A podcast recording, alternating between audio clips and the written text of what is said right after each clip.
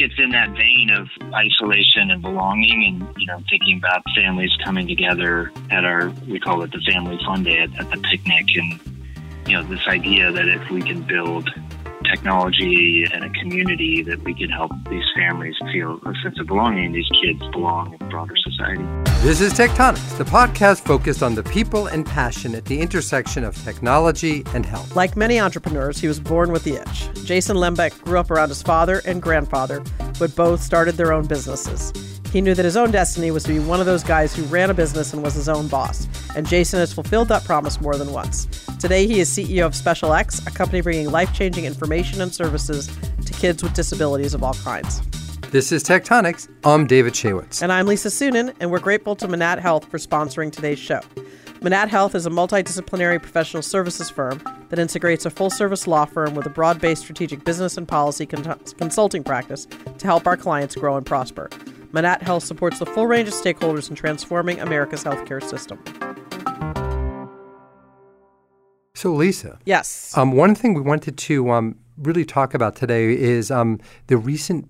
Uh, it'll be a couple of weeks by the time the show airs. Right. But the uh, the passing of uh, someone it sounds like you knew relatively well, Bernard Tyson. You know, I didn't know him so well. My husband worked pretty closely with him, and I'd met him numerous you times. want to just say who he was? And Bernard was the CEO of Kaiser um, and a revered person in healthcare. You know, I think that so many people who run healthcare companies are not thought of that favorably, to be frank. And he is one of those people that is a, a rare exception who was beloved by the people that work for him, but also by his colleagues, his competitors, and the like. And I think he had such an amazing perspective on the world and was so interested in treating people well. He'd invested hundreds of millions of dollars in housing and food and things like that for members of Kaiser and the communities around where he served people. And I think it was a very um, progressive and modern approach in one of the oldest, you know, healthcare systems. And, What do you see as his legacy? Um, well, I hope his legacy is is that the work that Kaiser started will continue. I think they made an announcement. Actually, I saw, I think it was yesterday, that they intend to continue the programs he started to provide all of those social supports to to people um, in the communities that Kaiser serves. But I think the other part of his legacy is he just dealt with challenges uh, and and you know thorny issues with such great humor um, and he um, left a positive impression, I think, on everybody he t- he met. Yeah, so it's it's sad to, to think that he would So die suddenly, so yeah. young, and you know he's only sixty years old. So um, it's a real uh, it's a real sad moment, I think, for healthcare because he was uh, leading us through some you know things that I think most people need to understand and aren't quite there yet. Um, but we have other people in our healthcare system that are doing wonderful things for, for people and their families. And I think Jason Lehmbeck is one of them. And Jason's company, SpecialX, is the perfect mix of pragmatism and compassion, reflecting the two primary personality characteristics of its founder. But while he is up to his elbows in the healthcare system now, Jason was one of those tech guys before, and he had a long career in internet advertising before he gave a second thought to the healthcare world. A serial entrepreneur, he is making good on the promise to leverage his business skills for good. Jason, welcome to the show. Oh, thanks for having me. I'm so excited to be on. We're delighted to have you, fellow podcaster, on the show. Um, so tell us, was was your altruism as you're thinking about, you know, what you're doing today, always a motivator for you as you've done other things in your career, Are you atoning for something Or- from your past? or is that a recently acquired uh, focus? Yes, it's the answer is yes to both. I, I you know, I am atoning for my sins as a former ad tech uh, veteran, um, but um, you know, my growing up, my mother was just a, a leading light in our lives, uh, our family's life, and just you know, always you know, looking for the the better of of people and and giving greater than uh, looking to get, and and so even though I was in ad tech for 20 years, we had, um, you know, the teams that I built, the products and, and company that uh, I built with my good friend John Zimmerman were very, very values and mission driven, which sounds kind of silly when you're talking about ad tech, but it is possible. So you wanted to be an entrepreneur and follow in the footsteps of your dad and your grandfather. I think your dad was in um, geology and mining, and your grandfather was a butcher. What was it that you saw that they had that made you want it? What was it? Mutton.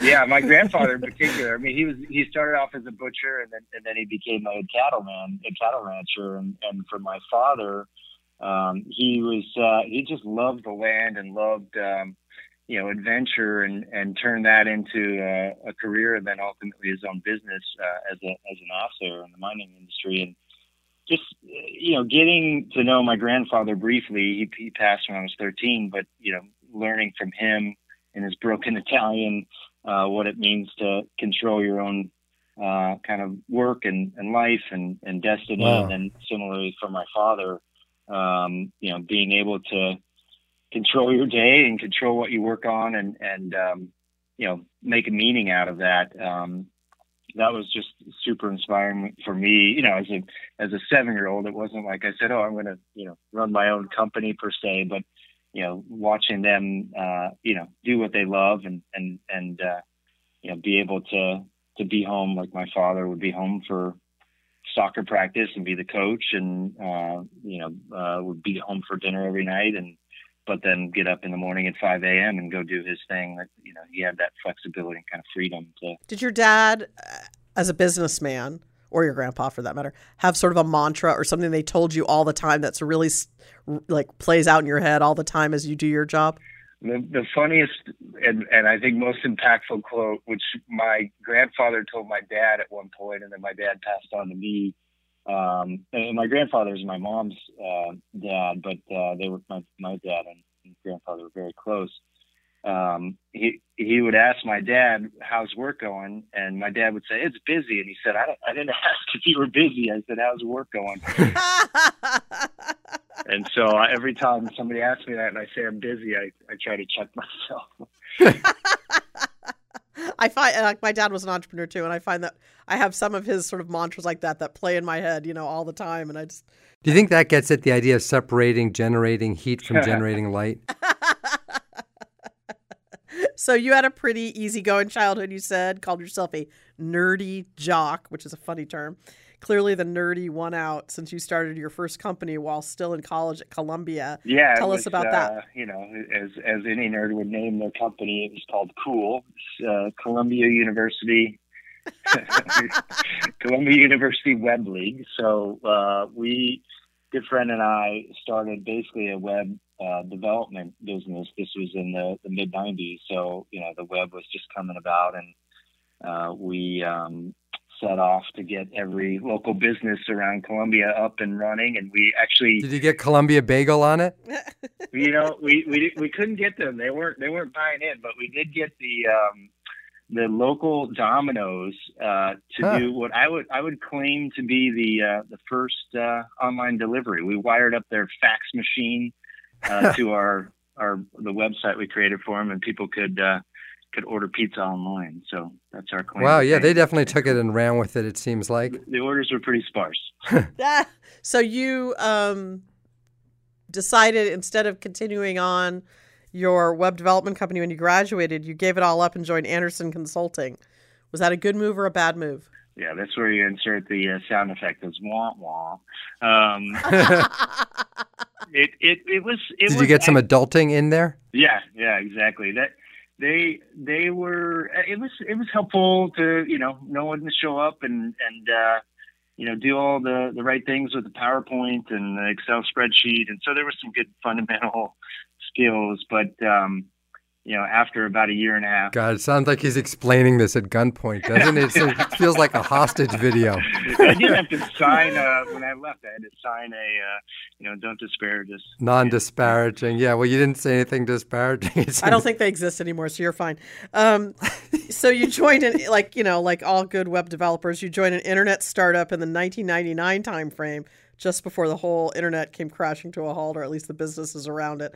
What was that like? Did it did it shake your confidence when it didn't make it, or did you it inspire you to, to double down? You know, it, it it inspired me to double down. I mean, it was it was pretty brutal. I was at uh, DoubleClick, and and um, you know, the first year was uh, we couldn't do anything wrong, and um, we seemed to be growing, uh, doubling in size every couple months, and then we went through while I was there six layoffs, and and by the end, you know, you'd you'd be in the office for the fifth and sixth layoff, and you'd hear the phone ring, at the desk next to you, and you just had you know PTSD because you, you you you know friends were friends were falling uh, left and right, and but you know what we saw there and what we saw was possible was. Um, you know, we, we, we thought uh, this was this was going to pass at some point. Uh, we didn't know when, and um, I was fortunate enough to to go from DoubleClick to Overture, uh, which you know, in in the midst of all that Armageddon was growing,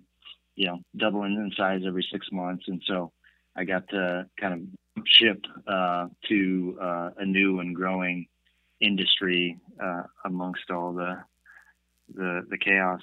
But in between those two things, didn't you? Was that between or or after you went to you moved to California from New York? That was that was how I got to California. Yeah, so you went, you were at Columbia and then at DoubleClick, and that you know didn't work out so well, and so you had met your wife at school. You moved to California in search of quote unquote more meaning. What what did more meaning mean to you at that point, and how how has that definition changed for you? And is related to more equity. yeah, I was. I had this moment. I, I actually quit DoubleClick um, and said I'm going to go do something more meaningful with my life. Uh, I had three potential paths in front of me as I saw it. One was to get into education, so that was that, that would have been much more meaningful than pop-up banner ads. Uh, two was to go into urban development because uh, I thought it would be fun to build uh, you know, piazzas like my grandfather grew up uh, running around in when he was a kid in Italy. Uh, and then three was keep going with more equity.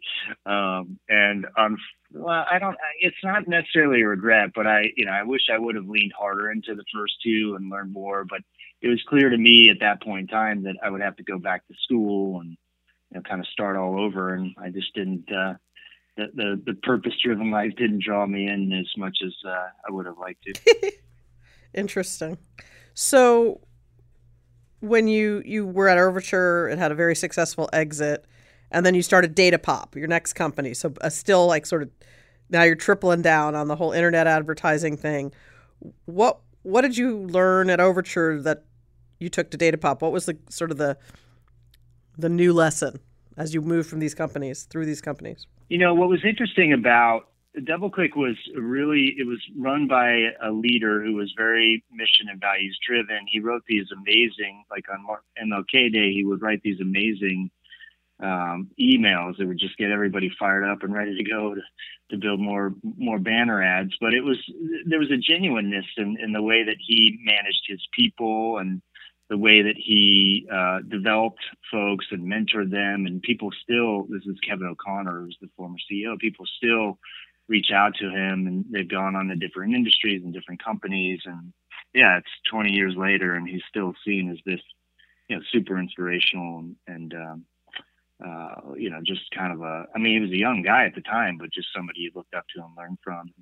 Um, so he infused that in his business and overture was it, it, was more run like a business. It was, hey, we're here to make money. We're here to make more money next year than this year, and um, you know, not, not, that there's anything wrong with that, but it was very, very much, um, you know, a ones and zeros type of company. And so when we started Datapop, we, you know, we had these skills, we had this. Um, you know this idea that we saw many marketers were having problems with and, and we said well let's let's try to put the two together. Let's try and build an exciting, fast growth business, but let's do it with people that we care about and that we can build uh, an environment and where they can they can have a career changing experience. And so that's that that's what kind of catapulted us out the building is we, is is we thought we could do both. But you also found that one having uh, over reliance on one customer can create a lot of trauma for a company.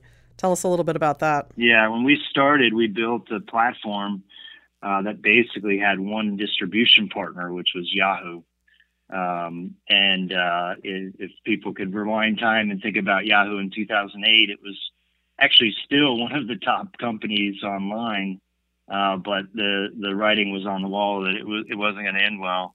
Um, and we we had a great year run with them being a distribution partner, but then they basically spun out their their search business to Microsoft. Microsoft shut down the product that we were distributing, and uh, we went from wow, this is easy, and we can we can make uh, money and have a great uh, great experience, great environment. To holy cow, now what? So we, we don't we, we don't have any more customers, we don't have any more revenue.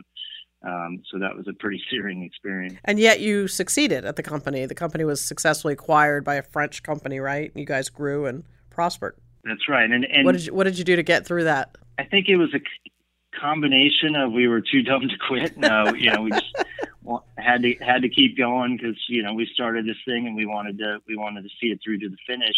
And you know, it comes back to the, the fact that we built this team that loved working with each other and um, you know felt like we could lift each other up. And and so there's you know in that moment uh, there were a couple people that left, but there were a lot of people that stuck around and really you know wanted to to work together to figure out how to how to make this thing work. And so you know we had a couple other near death experiences after that but the the team and the kind of values and ultimately the you know the, the support we gave each other saw us through and, and we survived long enough to find a market that uh, wanted what we were doing and, and yeah we got to the end and, and we're fortunate to to be acquired by Criteo, which is a you know French public company. It was kind of cool to go to Paris every three months and not have to worry about payroll for a little while. So I, I think it's so interesting as you know as somebody who's invested in lots of companies myself. I uh, think every single one of the great successful exits I saw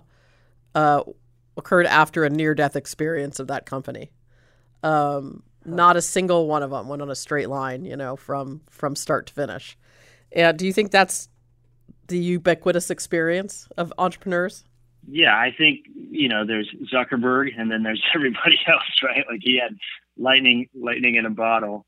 Um, but yeah, I think I think it is. Uh, you know, it's a long and winding road, and and you have to you have to be able to navigate the the false positives and the false negatives and keep going and um, you know, this it's it's hard to figure out like distill a problem that a customer is having down to a level where you can actually invent something that really changes um, the, their their work product or whatever their goals end up being. And and so yeah, you're you're you're guessing, kind of shooting in the dark until you find find that that magic moment, and it, it really starts to drive towards uh, having a big impact at a big scale for your customers. So you guys did really well, you and your business partner at Datapop, and you hung out in Paris for a while. But you know, now as one does, yeah, you can't, you know, you can always just sit around the Eiffel Tower smoking Gitanes. But um, after a few years of transition, you were back to searching for that meeting you came to California for.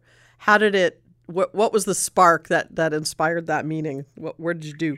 Yeah, when we when we sold the company, we we for six months we're happy not worrying about payroll, and then after six months we said, well, we gotta we gotta do another thing, um, and we both said we wanted to do something more meaningful, and you know the, the, there's only so much sort of academic uh, Excel spreadsheet and PowerPoint work you could do to figure out what's meaningful, and um, you know in our case we had um, we had something that connected so deeply, uh, given my personal experience, that um, you know my oldest son Noah has a, a rare genetic disorder uh, that basically presents itself as cerebral palsy, um, and you know we we were looking at a couple other things.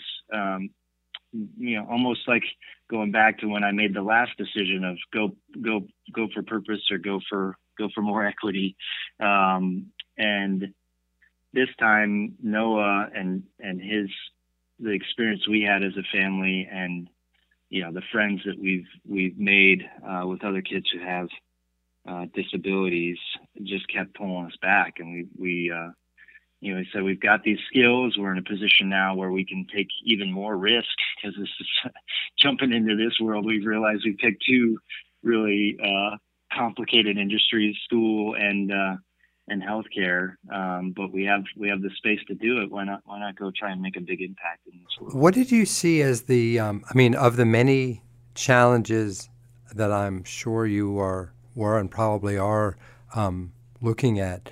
What struck you as the? How did you look at that whole world and decide this is the aspect of it that we're going to focus on? This is the problem or problems we're going to try to solve. Yeah, we we looked at it from all the angles we could, and, and we talked to over 300 people in different parts of the world serving kids uh, with disabilities, whether it's education or healthcare. And you know, we kind of we toyed with, um, oh, maybe we could go fix the school side of this, or maybe we could go fix the therapy, speech, or OT, or um, behavioral therapy side of this. And uh, but we kept coming back to the same initial um, epiphany, which is that the parents raising these kids and fighting through all these systems don't have somebody on their side, like just all in on their their objectives for the child and and the child's needs, uh, but but also the the child's loves and and um, you know the the child's strengths. And you know we kept kind of looking at it and saying, well, of course, there's the primary care doctor. If they're lucky enough to have a developmental pediatrician or a specialist, but you know they, they have their own lens and their own view on what's right for the child and also what they can what they can control and have impact on for the child. Similarly for the teacher in the school or or the therapist. And so we just kept coming back to this is a complicated mess that may not be solvable uh, in the the grandest uh, scheme of things but if we can be the trusted partner for the family and build tools and collective knowledge uh, across families uh, to help them better navigate this world for their child and getting the best care possible uh, across health and education, we could make a real dent. We could have, we could, we could do kind of the the the the brass tacks things to save them time, potentially save them money, which is not necessarily what the parents are looking for. They're looking for more resources for their child, so maximize that. But then you know, more fundamentally, we could increase their confidence that they're doing all they can uh, for their child to live the best life. Why don't you tell us a little bit about like so this is SpecialX. We haven't even said the name for a little while here. I want to make sure people know this is this the company's called SpecialX and tell us what the locus of that company is. And I know you're operating now in beta in Los Angeles. You haven't spread it uh, nationwide yet. So what is what is your hope for what the business is? yeah, fundamentally, I mean, it's just, this is a this is a, a, human problem, right? Like you you have um, a child who's different, um, different needs, different strengths, um, and you know you're you're lost as a parent in this fragmented um, information desert to to do all you can to do what you want as a parent to help them live their best life, and and so what we want to we want to deliver through um, people, technology, and shared knowledge is the ability to get help those parents uh, get their child the best care possible to live that best life. And so we we have um, built a, a, a, care hub where parents can get everybody that's serving the child, the teacher, the doctor, the therapist, on the same page. Uh, but the, the the anchor there is the child's strengths, loves, and needs, not you know the, the clinical readout of what's happening in the school or in, in the you know the doctor's office and then we connect those families that we serve in that care hub to what we call navigators so we're hiring parents uh, who built up expertise in navigating these systems parents of kids with disabilities uh, to, to be their care coach and, and help them navigate this world. And then we connect underneath that uh, and start to build out shared knowledge around what are kids like my kid getting in school or through therapy and how do I how do I learn from that? And so there's this you know end game of building up this you know through personalized action for each family this collective knowledge um, and collective action for families to, to help them uh, get that best care possible. So let me ask you a question as an entrepreneur, right? Is this a how do you balance the sort of entrepreneurial drive to do something that's ultimately going to be profitable that where the fact that it mean that it's going to be profitable gives it something an opportunity to grow, develop, to innovate, versus a chance to, on the one hand, do do sort of a more of a explicitly social venture where you have a chance to do good, but where there's you know, I, I guess kind of less of a um, on the one hand less of a profit motive, but on the other hand less of, you know, it has sort of a, a, different focus. And given the success you've had sort of on the sort of more traditional entrepreneurial uh, approach, how, how have you thought about that or how have you tried to balance at some level those um, motivations and and those sort of potentially different structures? Yeah, that's a great question, and and it's you know both a, a mission uh, driven uh, path that we want to take, but also we think uh, uh, fundamentally this thing won't scale unless we get the answer to that question right. Because if if you go at this just from the pure profit motive perspective, um, you might end up serving rich families um, and being successful there. Um, but that's all that's all you'll be, um, and that's we didn't start this company to do that.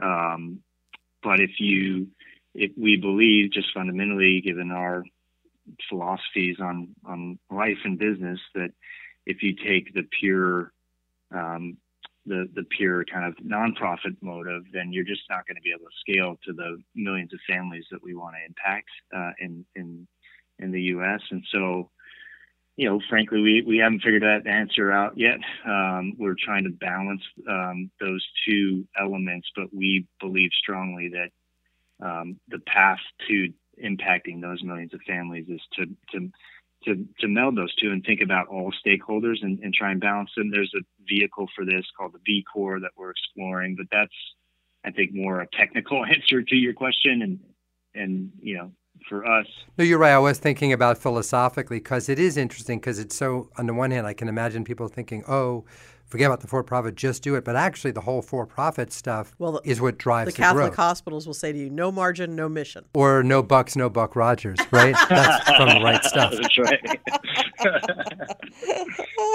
That's right. That's more fun. D- don't tell that. Don't tell that to your favorite candidate, Lisa. but. Uh, trying to squeeze out all. But it is an interesting balance. Yeah, it's, it's interesting. I mean, we we we're small right now. We, we're working with you know uh, 100 families here in LA, and but what you see is. Uh, you know, again, we're doing this at a at a, a, a level right now that doesn't scale, but we think we're on the path to scaling it. And what you see is families um, that they ask the question and, and we dig in with them and, and but they what they're really connecting to is the fact that we can we we've been calling this internally like how do we how do we make and deliver the commitment to excellence that all of these families deserve?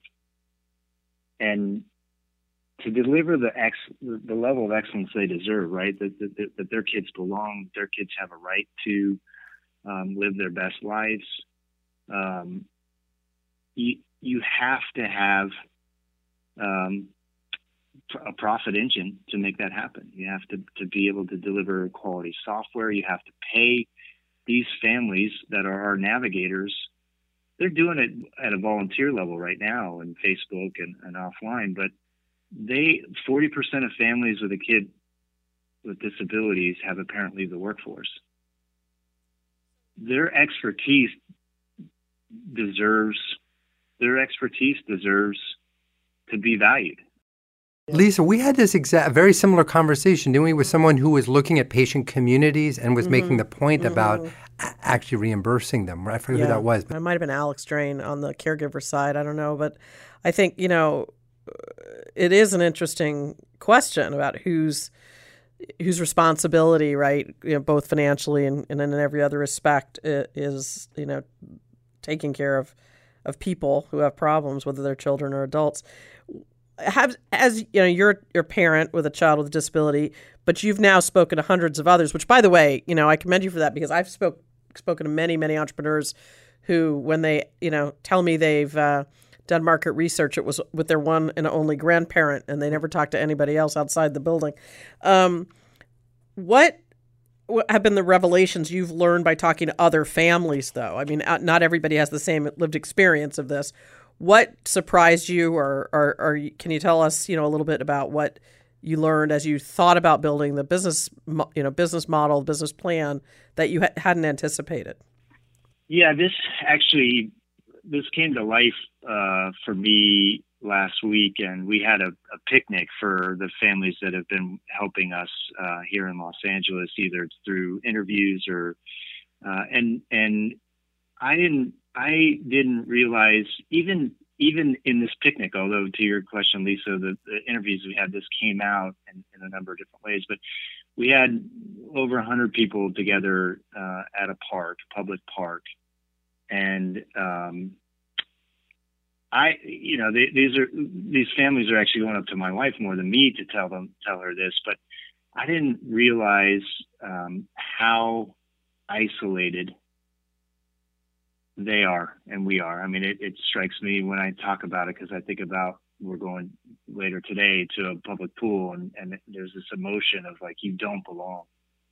Um, and you know, you so what we saw at this picnic is that we're in this public park, kids of all you know shapes and sizes, different you know strengths and needs, playing together, having fun. Um, and you know, one of the parents' comments to my wife struck both of us. She's like, "There's nobody here giving us a side eye." Um, and you know, you think about there's Facebook, but Facebook's communities weren't built for for people to belong in broader society, right? There are these right, right, right. pockets where you gather, and so that's the thing that has struck me kind of over and over again is that desire to to, come together as a community um, and to belong. That's interesting. I mean, if you can figure out a way to maybe part of the product needs to be to help people who aren't suffering with these problems to understand and, and be empathetic about them. I wonder if there's a pathway to that in what you're doing. Um, so the company is in its beta today in LA. What is the number one problem you're trying to solve first for families? What's the first and most important challenge?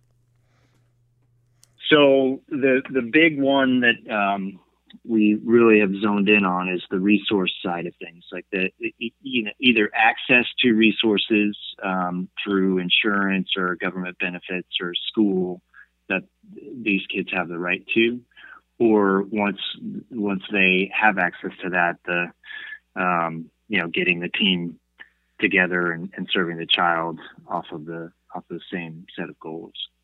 Um, and so that you know if, if you think about the average parent we're serving, they have two to three therapies the child's seeing, uh, therapists the child's seeing on a regular basis, speech, OT, um, physical therapy, behavioral therapy.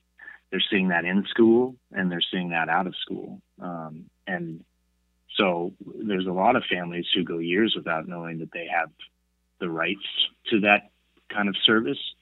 Um, and then once they get it, they they're kind of lost in how to coordinate what's happening in school with uh, what's happening through uh, therapies out of school and um, you know kind of orienting on the child rather than you know what what the the school system says the child should be um, getting. And so those are the those are the that, that sort of resource access and and coordination piece is where we're really honed in on so one of your biggest strengths as an entrepreneur particularly in this instance i think is your empathy for the people you're engaging with. Um, you've talked about it even in your tech life, how that was important to you. And um, I know you've started your own podcast called Who Lives Like This to profile families who have kids with disabilities.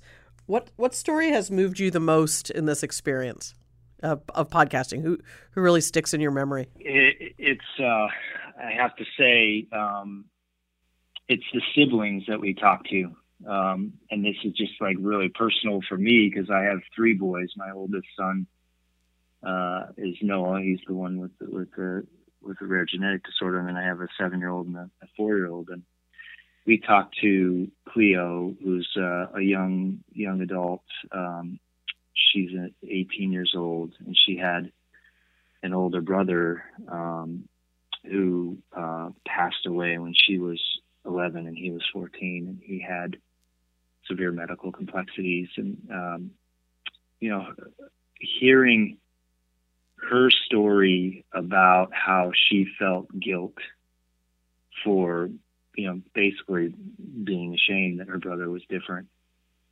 um, with her friends in middle school elementary school. And, um, you know, that just struck me because, you know, I, I still face those, you know, it's just, there's this you know, I, I see that in myself sometimes. I see that with my my my younger boys and how to navigate that and how to really come to grips with that. And um, you know, she told this just beautiful story uh, about how how she came to grips with that. And it was just, you know, I'm, I'm listening to this 18 year old young young woman, and, and, it's therapy for me, and it, and it helps, you know, obviously me think about and understand what to do for my my boys. So. Interesting to hear that answer. I, I have a friend, Shannon Jacquard, who's an author, and she wrote a book about her brother's suicide, but the book is about her journey, you know, about the the siblings and how they experience, you know, the loss in that case and in, in the case you're describing.